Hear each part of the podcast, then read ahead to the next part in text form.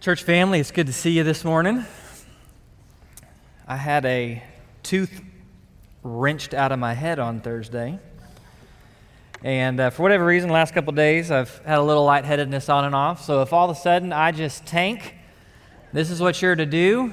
Uh, Don Johnson's our praying deacon of the day. Don's going to walk in and pray, and ushers, you're going to usher.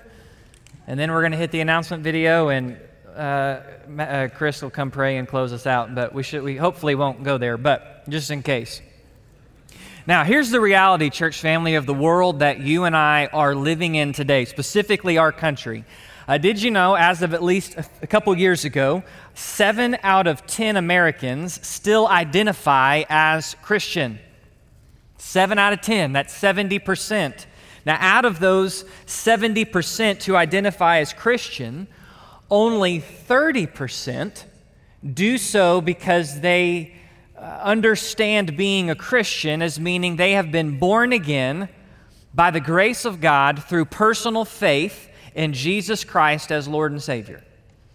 Okay, so what that means is 70% of Americans see themselves as Christian, but only 30% of that group would actually potentially qualify for how we understand one biblically becomes a Christian. Now, inside of that group, only a third of those who profess to be a Christian by a new birth in Christ, only one third possess a biblical worldview. That means a holistic understanding of all of life that is completely and totally governed by and submissive to God's design and God's will as revealed in His Word. Here's what that means on to give you a practical level. Normally in here on a Sunday, we've got around 400 people present. Those numbers played out means that out of all of us who are present today, there would only be a, about 156 of us who are actually Christian. The rest would not know the Lord. And out of that 156 of us who were actually Christian, only 48 of us would have a biblical worldview. By the way, we have 48 Sunday school teachers for the entire church. So the, these, the statistics say this not only this, but out of all, so back up to all these Americans, uh, only only about 14% of Americans pick up and use their Bible more than four times a week. And here's what that means for us practically, church family. That means we have arrived at a day when a lot of people think they're God's people but aren't. And we're even among those who actually are God's people a deep rooting and grounding in the authority of the one true, authoritatively delivered faith that God has authoritatively delivered, that Jesus has perfectly revealed, that the Holy Spirit has inerrantly recorded for us in the written word, only a fraction of us actually see the world correctly And there's a correlation because only a fraction of us actually spend time eating of daily bread. Now, here's what that means it means the statistics say, keeping it just to us, most of us in this room then are not actually grounded in the one true faith. Our roots are shallow. They're, they're there, but they're shallow.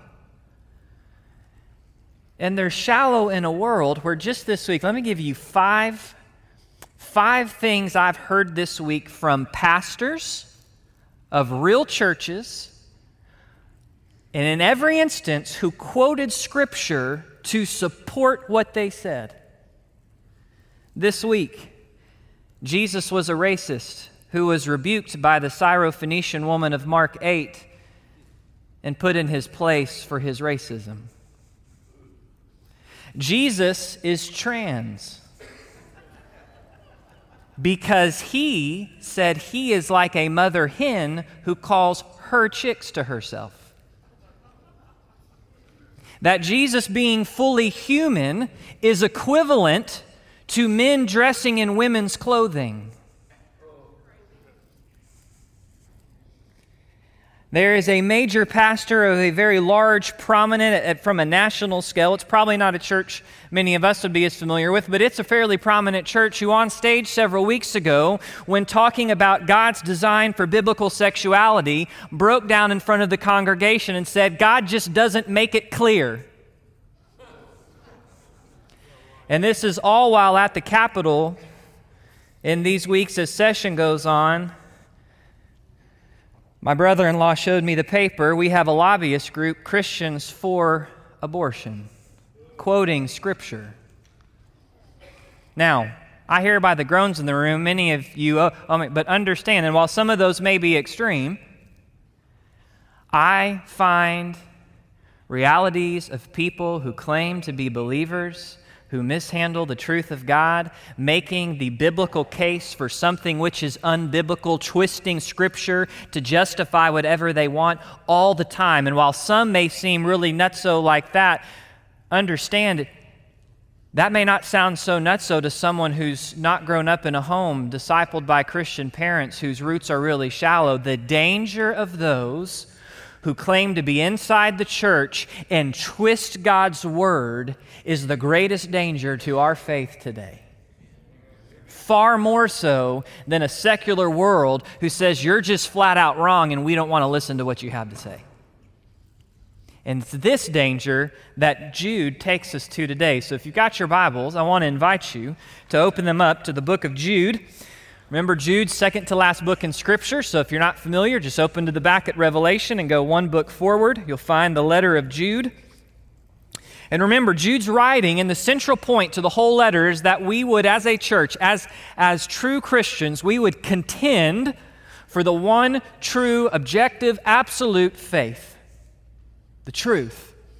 And he says, if we're going to contend, that first week, he says, you got to know why we're contending. And and, the, and, why, why is it that we contend? Well, it's because of whose we are. We're the called of God. And, and as God's called ones, called out from, from the world, called to follow Him, who we are is those who are beloved by Him and kept for His glory. We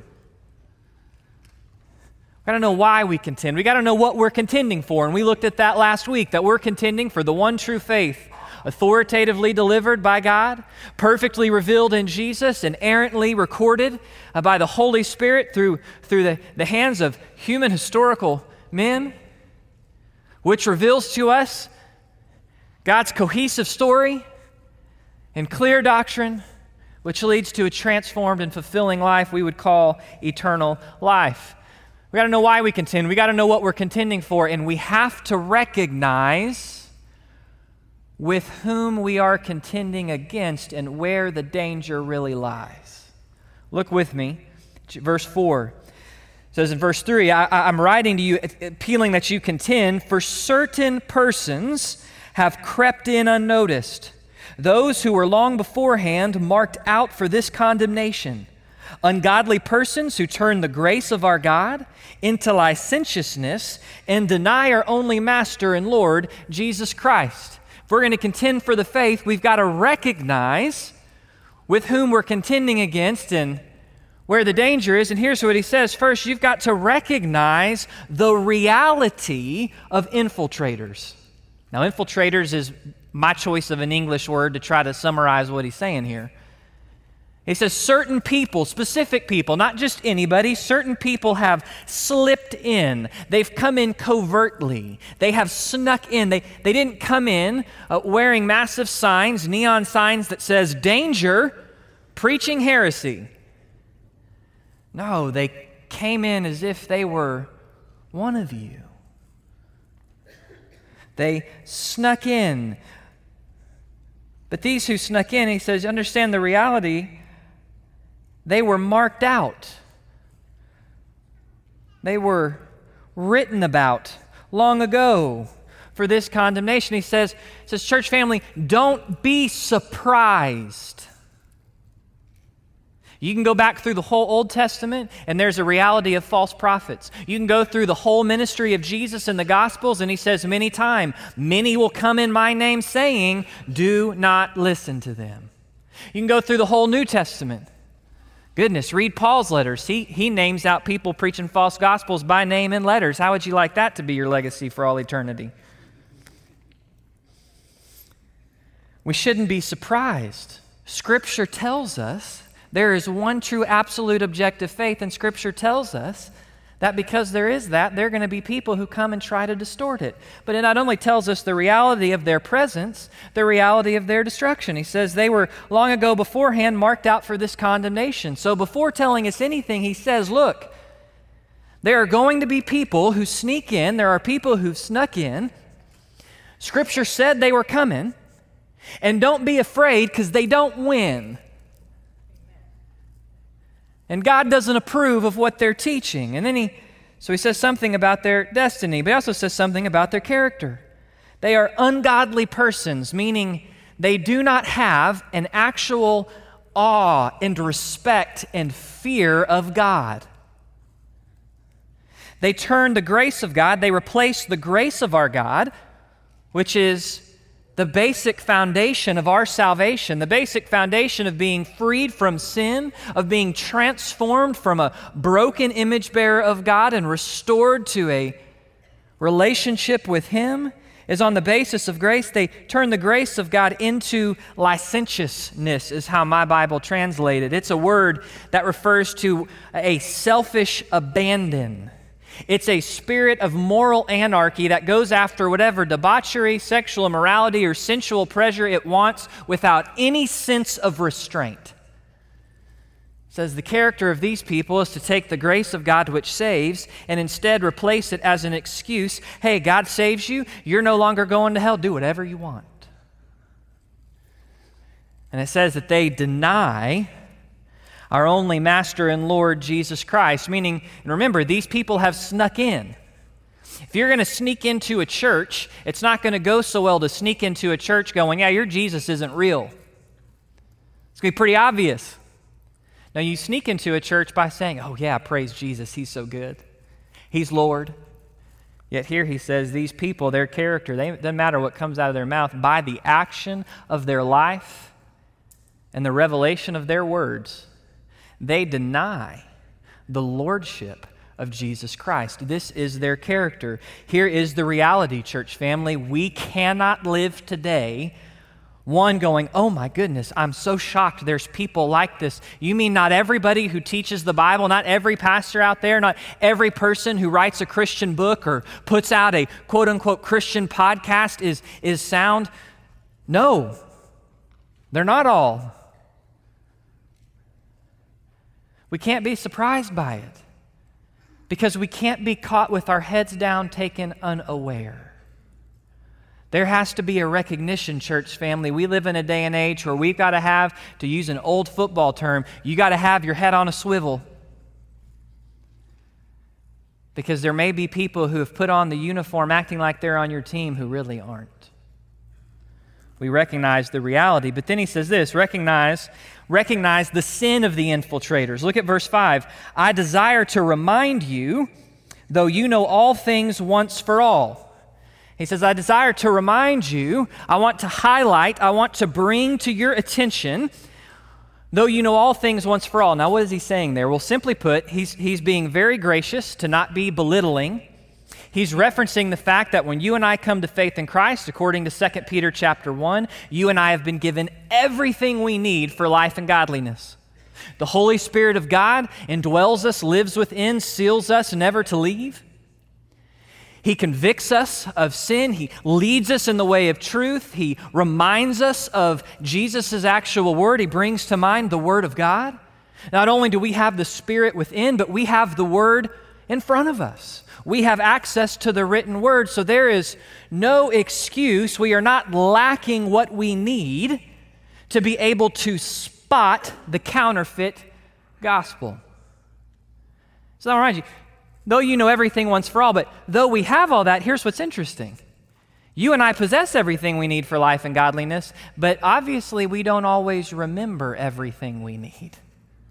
Otherwise, Jude would not have to remind us says, I want to remind you, I want to call your attention to the fact, and he gives three Old Testament examples. says that after saving a people out of the land of Egypt, God subsequently destroyed those who did not believe. And angels who did not keep their own domain but abandoned their proper abode, he has kept in eternal bonds under darkness for the judgment of darkness, uh, for the, under darkness of, for the judgment of the great day.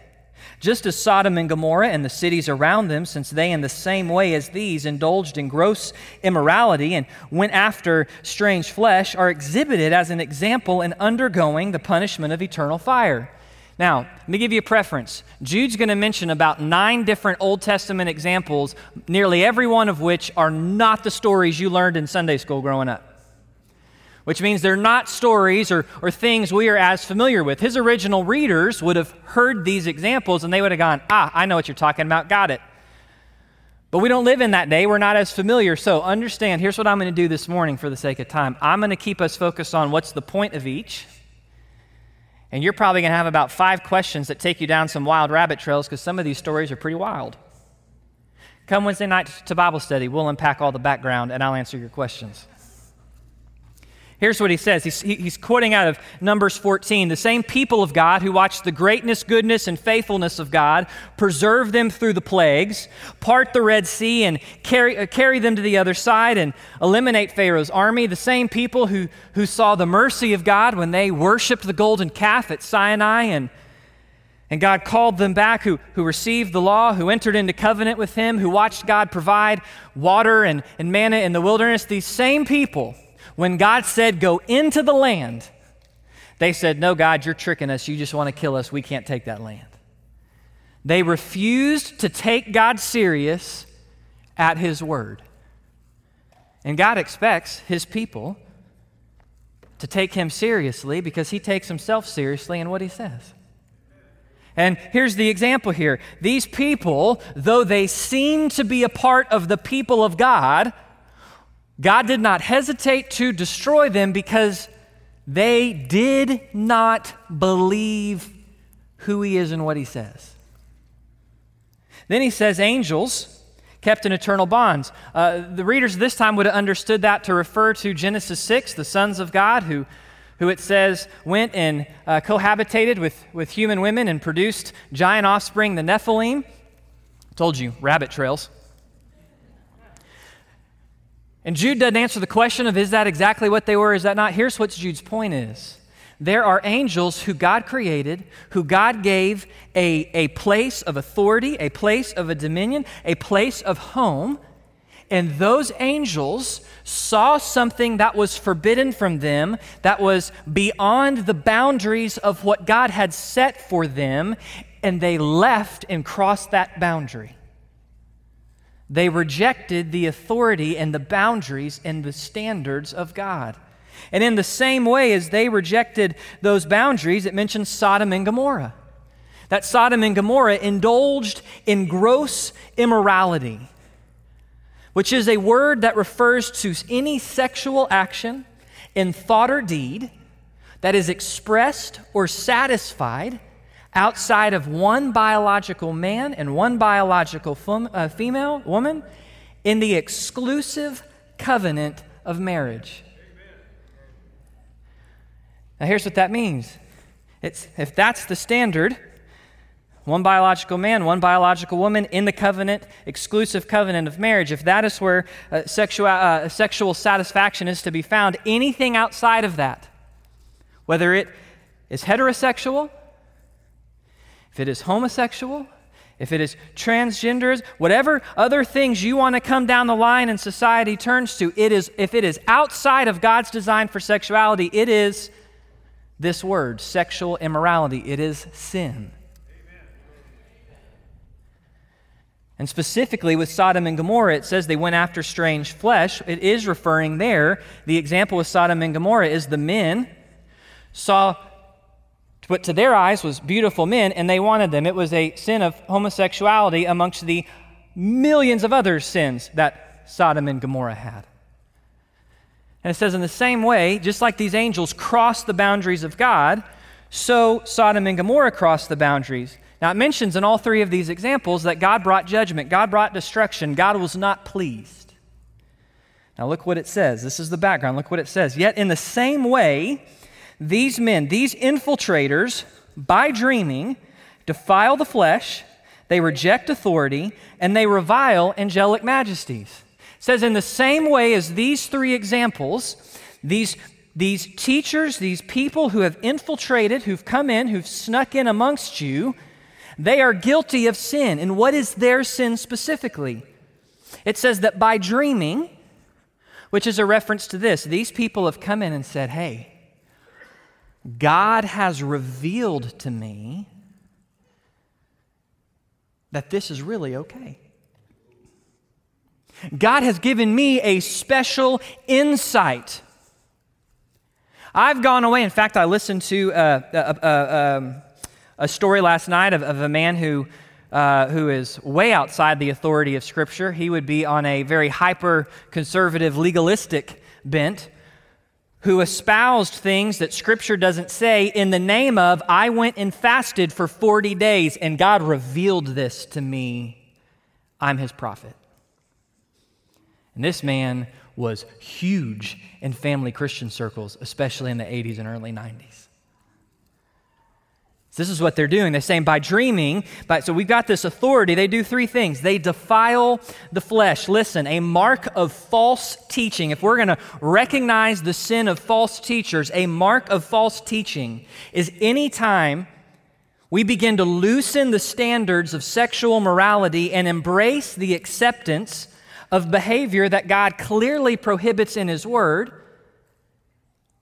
and which the church has historically always been in unity on recognizing. We see this today where we ignore. I, I, I, find biblical cases for why you can have an open marriage and not be faithful to your spouse. I find biblical cases for why it's okay for uh, young, it's okay for single people to live with each other before marriage to test the waters.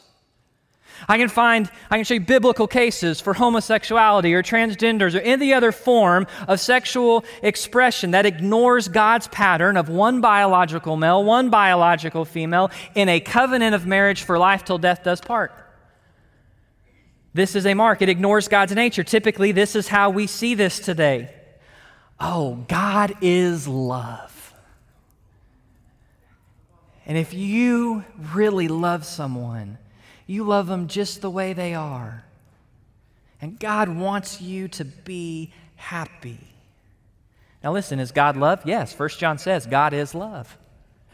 Does God love each human being just the way we are? Absolutely. For while we were still sinners, God loved us. But God's love doesn't want to make us feel good about our sin. God's love died on a cross proclaiming a message, repent of your sin so I can save you and make you whole. Defile the flesh. We see this today. They reject authority meaning they reject Jesus' ways. They reject the authority of God to determine our beliefs and our conduct. They reject the authority of God's written word and what it says doctrinally and morally. And listen, church family, we see this today. A mark of such infiltrators is a willingness to hold loosely to sound doctrine to hold loosely to biblical authority. And instead, there is this desire, this proclivity to reinterpret Scripture in light of whatever is common in culture because somehow We've been constrained in culture for the last 2,000 years and have missed what's really being said. We see this today in people who reject any kind of gender role in the family or church. We see this in people who reject a, a call. When you are saved as a Christian, God calls you to be part of a local church. This idea that I can be a Christian, but I'm not going to have any love or care for the church, it is unbiblical and a rejection of God's authority. We see this today when we promote health, wealth, and prosperity. If you just have enough faith, God is going to bless you. Except that Paul had faith probably more than any of us in this room. And when he said, God, heal me, God said, No. My grace is enough, and I will perfect my power in your weakness. It ignores the reality of suffering, the fact that it is that we are given as a gift of grace to suffer with Jesus for the sake of gospel, the gospel according to Philippians. Can God bless you with health, wealth, and prosperity? Yes. Is there a promise if you follow Jesus, He will give you health, wealth, and prosperity? No, not in this world. When we cross lines and promote things, when we reject, and by the way, the rejection of biblical authority, today it's common for most of us to see that on what we would maybe label a, a liberal bent. You can do the same thing on what we would label a conservative bent. Here, Jude's calling out people that are promoting gross sexual immorality and ignoring the authority of Scripture. But in Galatians, Paul calls out people who want to set up all sorts of legalisms and come up with rules that God doesn't have. You can bend it either way in rejecting the authority of Scripture.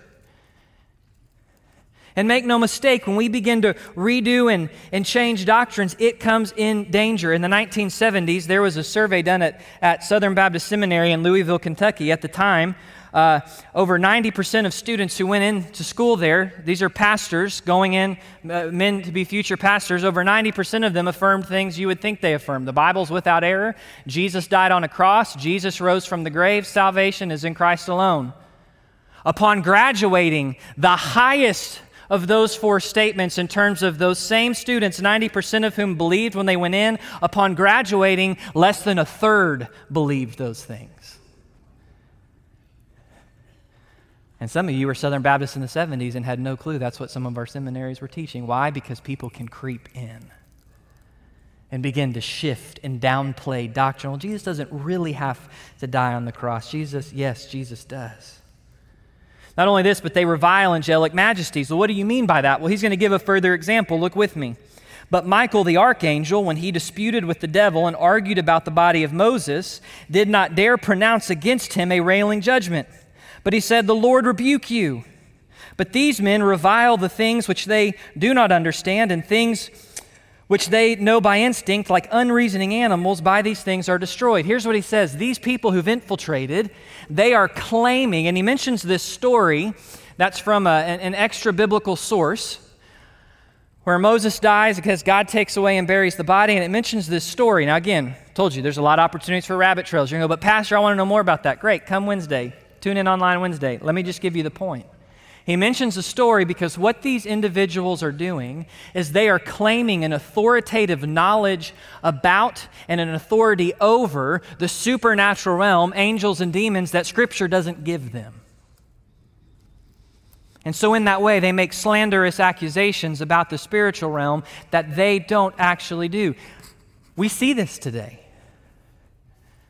There's a very popular video of a, of a uh, an evangelist who was a major spiritual um, advisor to a former president who is on stage commanding angels to come out of Africa. Church family, you and I have zero authority over angels.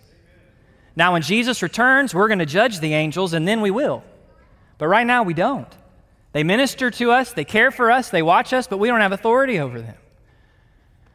We can do the same thing with demons. While Jesus gives a certain level of authority to his believers, if you encounter a demon to drive them out at the same time, here's probably what most of us do.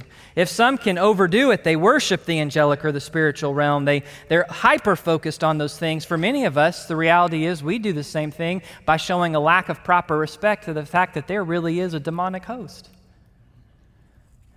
And so we play around with cultural things like dream catchers and spirit animals. And we don't recognize the real demonic powers behind it all. We see these things today. In summary, what he says about these people is they speak about things they don't understand. To quote Paul, they're always asking questions. They sound really good. They bring these new things, but they never arrive at an actual firm knowledge of the truth as revealed in the Word. So they speak about things they don't understand, and they are instead driven by impulse, by instinct, to destruction. Makes you think of how some of the northern tribes will, will hunt polar bears or wolves, where they'll take bone or knives and wrap them in blood and freeze them. And those animals, by instinct, will pick up on the scent of that blood, and by instinct, will begin to go after and to lick that ice, numbing their tongue, which will then get ripped to shreds, or they will swallow the bone that will turn inside and rip to shreds, and they are killed by their own instinct. It says these infiltrators are not driven by truth, but by instinct, and by that they are destroyed. He says, Woe to them, for they have gone the way of Cain. They, and for pay, they've rushed headlong into error of Balaam and perished in the rebellion of Korah. He says, he says, Here's what they've done. They've gone the way of Cain, meaning what? Cain knew what was right to do. Cain, offer this sacrifice. And Cain said, No, I won't offer that sacrifice. Instead, I'll kill my brother. These people know what is the truth of God, but they choose to reject it. The error of Balaam, the famous prophet whose donkey threw him off and spoke to him. Balaam was asked to prophesy against God's people. He couldn't prophesy against them, but you find out later on what he did do is went to the king of Moab and said, Hey, I can't prophesy against them, but if you'll go send all of your prettiest girls down where all those Israelite guys are, they'll commit sexual immorality and then God will take care of them for you. Why? Because the king of Moab promised to give him quite a fat paycheck. So, what does it say about these people? It says not only do they choose what is wrong, but they lead others to choose what is wrong for personal profit, whether that's financial or, or some other means. It says they perish in the rebellion of Korah, referencing a, uh, Korah was uh, one of the Levitical families, and he did not like the authority that, that God gave to Aaron and or to Moses and Aaron, and he led a rebellion and, and was subsequently destroyed, which implies this these people aren't just anybody, these are leaders, these are teachers. But they reject the authority God has established in His Word and in the local church. To say today, these people are podcasters, writers, authors, pastors. And we've got to recognize the danger because here's what it says about these individuals. They are hidden reefs in your love feast when they feast with you without fear, caring for themselves, clouds without water, carried along by the winds, autumn trees without fruit, doubly dead uprooted, wild waves of the sea casting up their own shame like foam, wandering stars for whom the black darkness has been reserved forever. He says, recognize church family, not just their reality, not just what their sin is, but recognize their danger. Because these people who, when you describe all this, it sounds, wow, danger, dangerous. It says they're the hidden reefs, they're the rocks as you're seeking the safety of the shore that you can't see, that will rip a gash in your boat and shipwreck your faith. It says they have no fear. There is no worry. They are at your love feasts, which were these intimate gatherings, the most intimate expression of fellowship in the early church. They're there amongst you, unnoticed and unashamed. It says they, they only shepherd for themselves. They only look out for themselves. They may act like they care, but they don't truly care. They're clouds without water, meaning they promise something but don't deliver. All of us know that whenever Texas hits a drought and the weatherman comes on, we're getting rain tomorrow. We're getting rain tomorrow. We're getting rain tomorrow. 90 days later, no rain. says they're like that. They promise you something but cannot deliver. They're autumn trees without fruit, doubly dead, meaning this there's no fruit being produced. Why? Because they're a dead tree. There's no life. What they give does not give life. Instead, what they do tosses and, and throws the waves and it, it casts up shame like foam. And they're deceiving. Wandering stars would be planets. I don't know if you saw right now, there's five planets that are visible, four to the naked eye in our night sky. But st- planets are different than stars. Stars are always in the same spot at the same time. Planets are here, then here, then here. You can't navigate a boat by the planets because they are misleading and deceiving. And that's what he says about these individuals. Here's the danger, church family. The danger of is though these infiltrators may seem kind, warm, and embracing, though they may claim Jesus and use biblical terms and quote Bible verses, though they may be incredible communicators. Though they will tickle many ears and they will have a following of many people, there is a real danger we may like and embrace them and open ourselves to a counterfeit truth.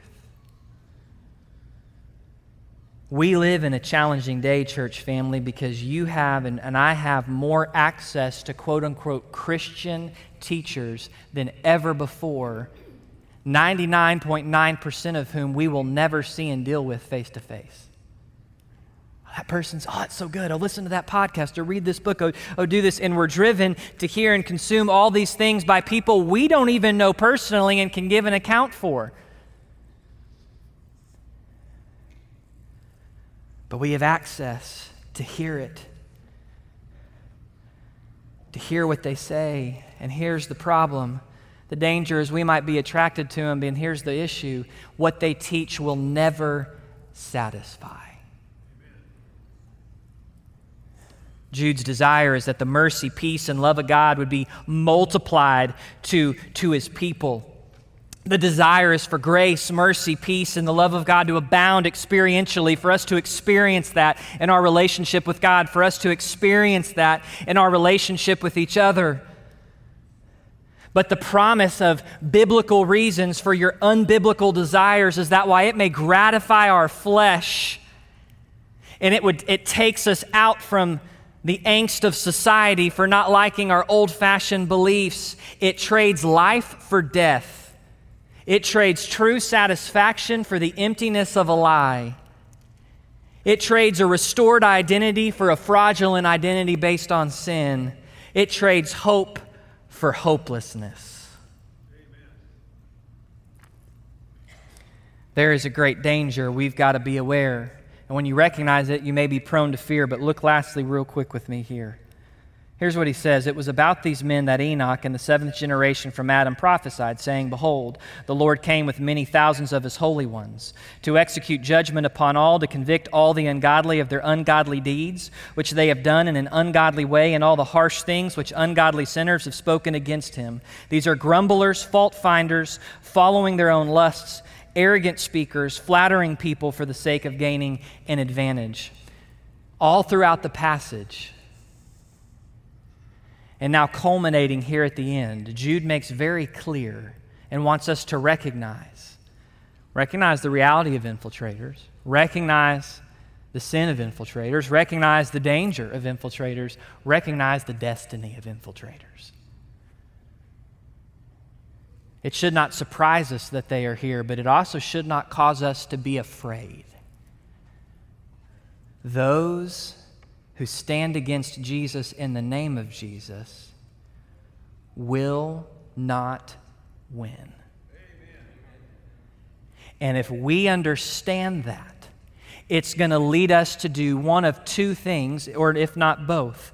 One, it's going to lead us to repent, to turn away if we have been buying into false truth, to stop listening maybe to or reading some authors or speakers who's, who really aren't lining up with, with Scripture. And to, to repent, to ask the Lord for forgiveness, where we've tried to twist Scripture and, and find people who will tell us what we want, tickle our ears so we can have Jesus but keep our sin too. Repent simply means turning. It's turning away from that which is false to what is true. And I want to be clear as you're out here today, church family. There may be some things that were brought up today where you're not actually advocating it, but maybe some of these sins that came up you struggle with. Let's be real clear. Jude's addressing very sternly those who promote this. If you're human and you're saved, you're going to have sin you're tempted by and you struggle with. And we want to be a church who's going to walk with you through every last ounce. Because by God's grace and power, you can face temptation all your life and walk in freedom and victory.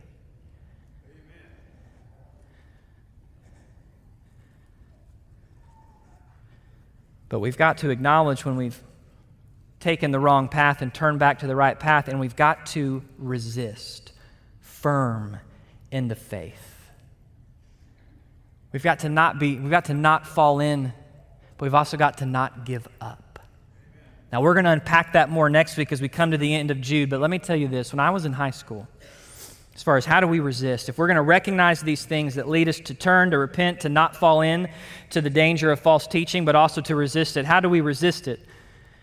When I was in high school, there was a very cutting edge pastor at the time who began to produce these really high quality videos. They were anywhere from 11 to 18 minutes, and they'd be in these scenic places. And remember, uh, for you younger folk, um, this was not when YouTube was a thing. This, these were DVDs. You had to go buy them, $20 at the Christian bookstore. Go down to Lifeway or Mardel. Or if you lived in Bryan College Station, Scripture Haven in the mall because there was no Lifeway or Mardel. And these videos, he would unpack some topic and he would talk real calm. It was real cool. These videos were popular. They played him in the college ministry as a high school student. I saw him in the student ministry. And there was always something about it that just was off. There were things, it's not so much that he said something that was absolutely wrong. There were just things he said that seemed ambiguous, and just something was always off in my spirit. I wasn't a big fan. Several years would pass, and this same pastor would come out with a book in which he tries to stay ambiguous, but he asserts that hell is not real because God is love and God loves everyone. Love wins in the end. And all of a sudden, he stepped out of these murky waters and very clearly began to challenge core doctrines of Scripture.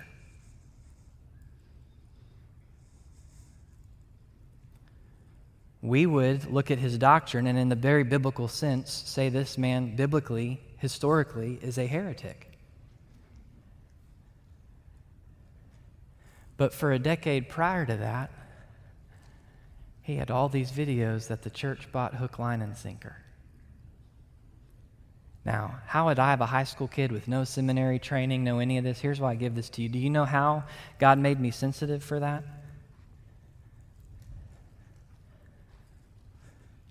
Because God had been working for several years in my life to ground me in the Word by reading my Bible daily and spending time in prayer asking for wisdom, where I was learning how to be sensitive to the Holy Spirit's leading. Church family, it's not rocket science. If we're going to resist firm in the faith, we've got to just do the simple, basic things seek Him in His Word, ask for wisdom and prayer, and walk in sensitivity to the Holy Spirit.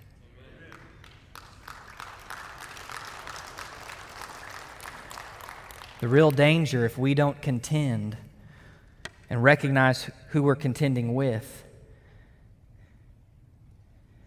is you don't get the mercy, peace, and love of God from a counterfeit gospel.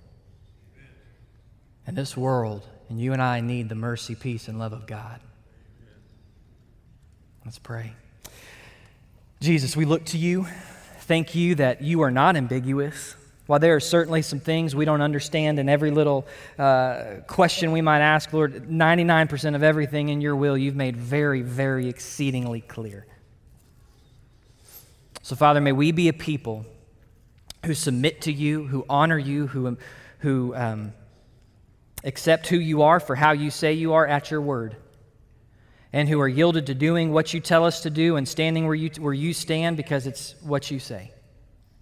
May we do it with grace and kindness, with care, with hope, and may we do it with roots sinking deep into the one true faith that we would not waver when the wind blows. Jesus, as we respond now, we look to you, and it's in your name I pray.